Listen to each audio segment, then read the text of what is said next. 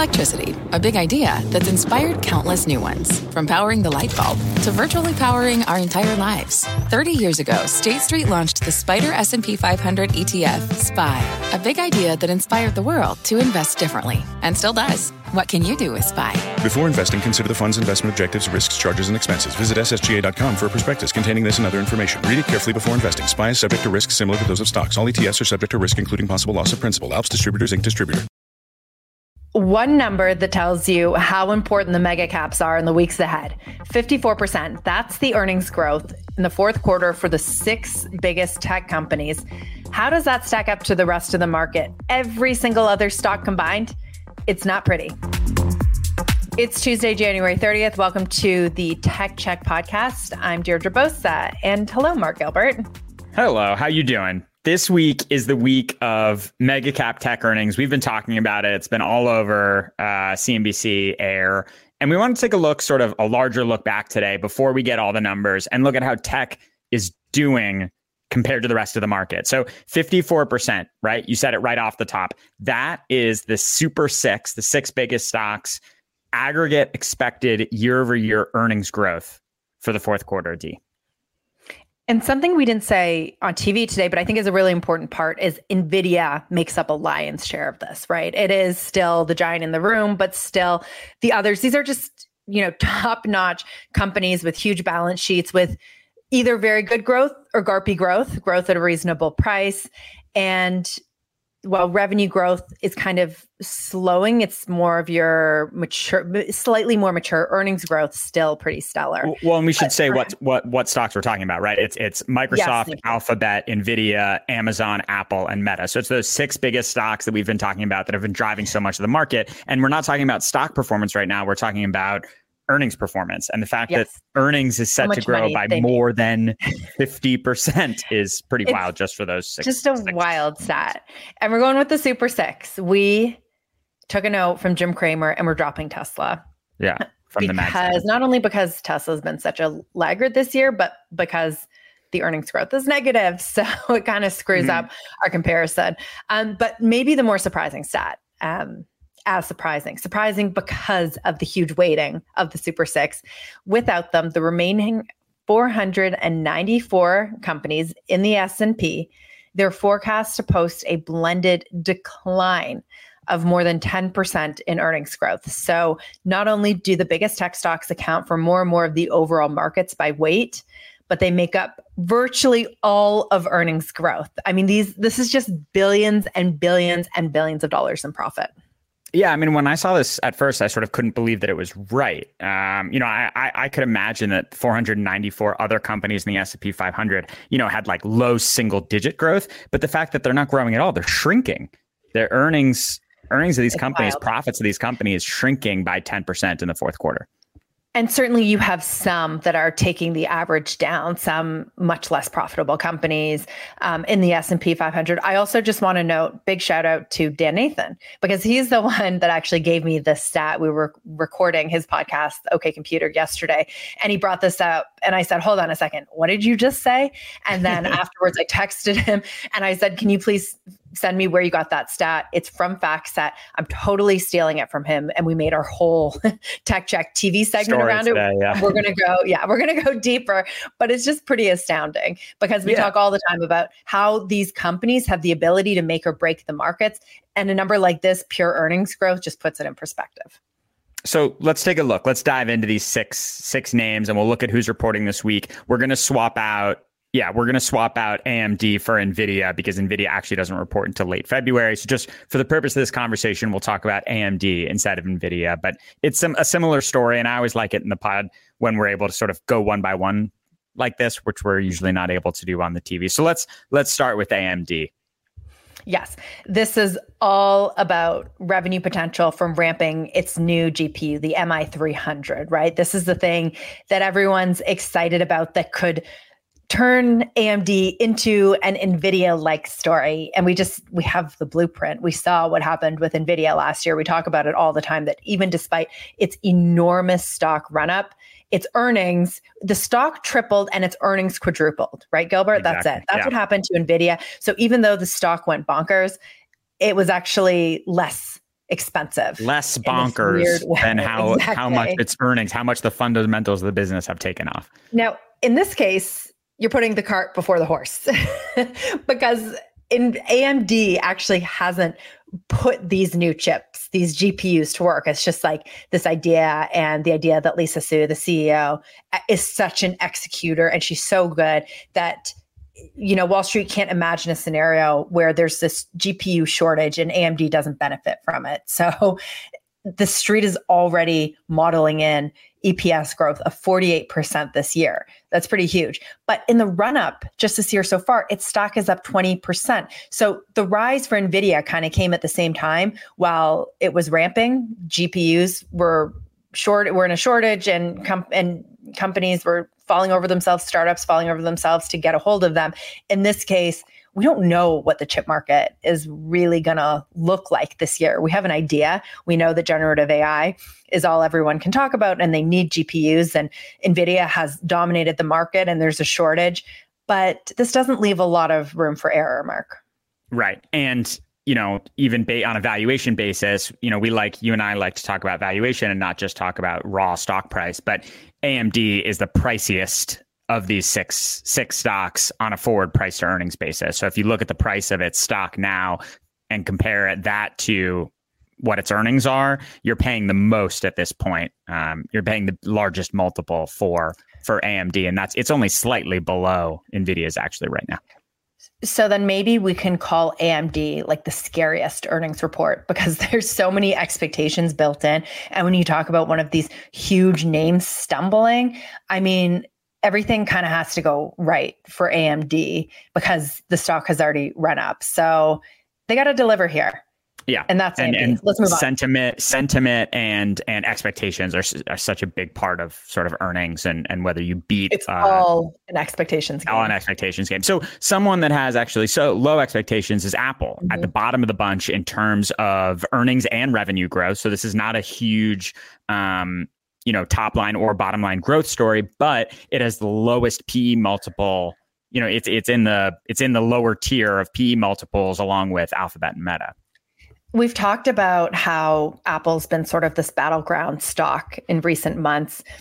And that's largely because of those numbers, right? Those growth numbers. They're not all that impressive. And um, they kind of pale in comparison to some of the others, especially the chip makers. It it do, it isn't seen as having this generative AI story. However, plug for our weekly deep dive. Go watch our Apple as the AI dark horse. And that's where like the bull case always comes from is that Apple is so good at doing things. They've got the supply chain on lockdown. They've got the Vision Pro that could surpass everyone's expectations, getting incredibly good reviews today, Gilbert. So yeah. it also has yeah. a low PE multiple compared to the rest, although you could call yeah, it high if you cheap. actual yeah.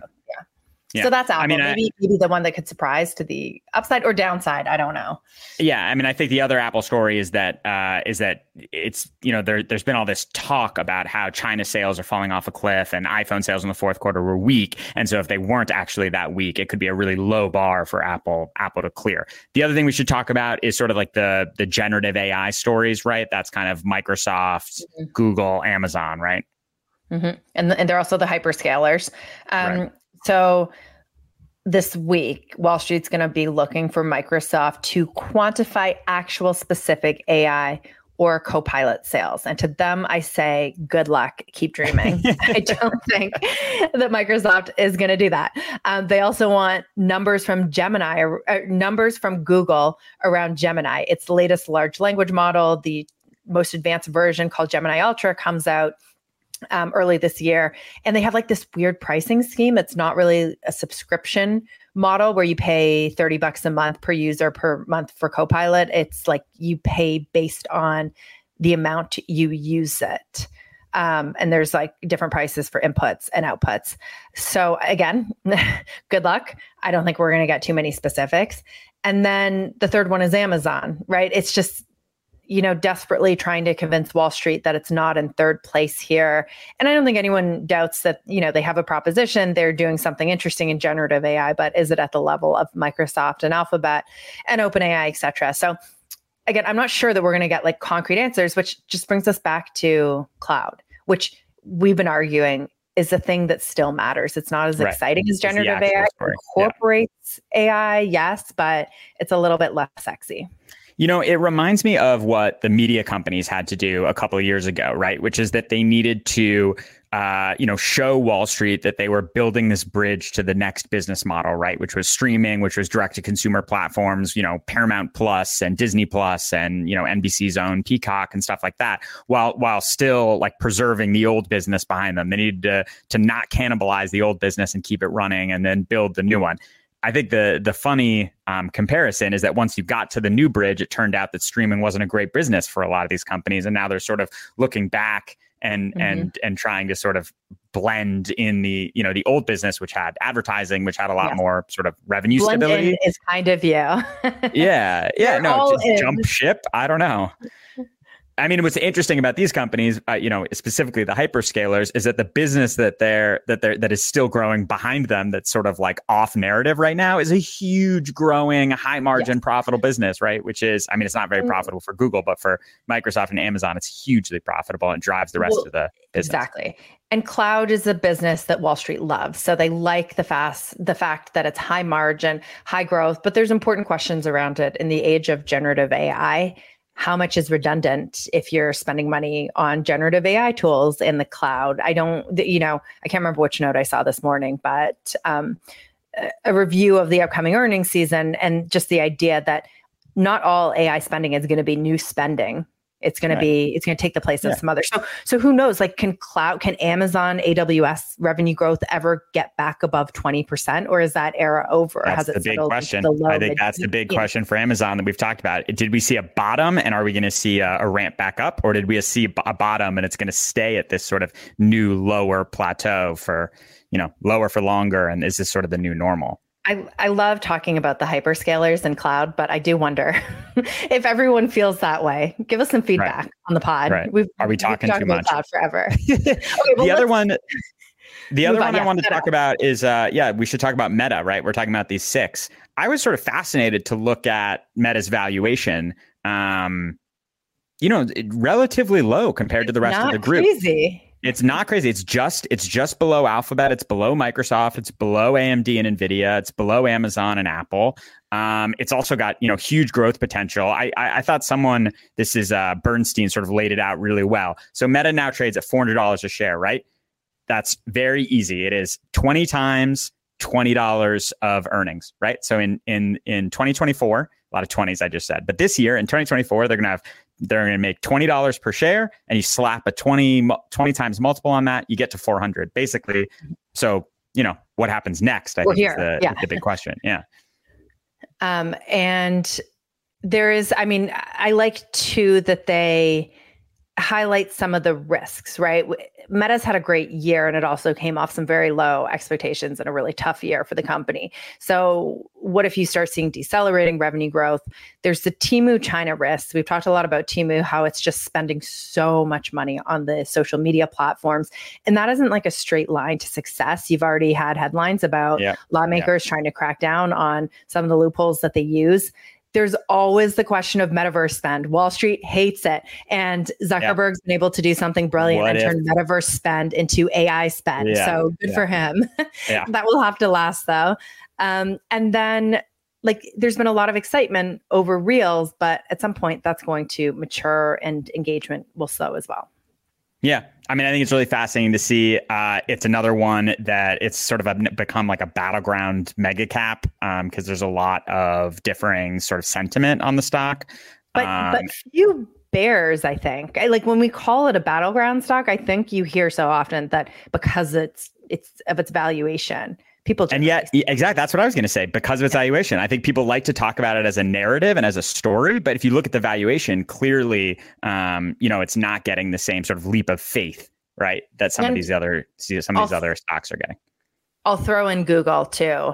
Um, widely owned and also seen as like relatively cheap. Its price to earnings ratio is 23. So Right. similar to that of Meta. The other last thing I'll say is keep an eye on this efficiency drive, right? Because all the companies can do it. Google's been leading the charge this year, um, but that could that could provide for some good margin profitability for Google. And if you think Meta is going to do the same thing as well, then that'll be interesting. But uh, big night tonight. We'll be watching it all and we'll be breaking it down, the names that report tomorrow. Yep. See you after the bell and see you back here uh, tomorrow, D. From their innovative practice facility to unmatched views from the fairway, the PGA of America is helping lower scores and elevate fan experiences with 5G solutions from T Mobile for Business. Together, we're using AI powered analytics to expand coaching tools and bringing fans closer to the pros with 5G connected cameras. This is game changing innovation. This is the PGA of America with T Mobile for Business. Take your business further at T-Mobile.com slash now.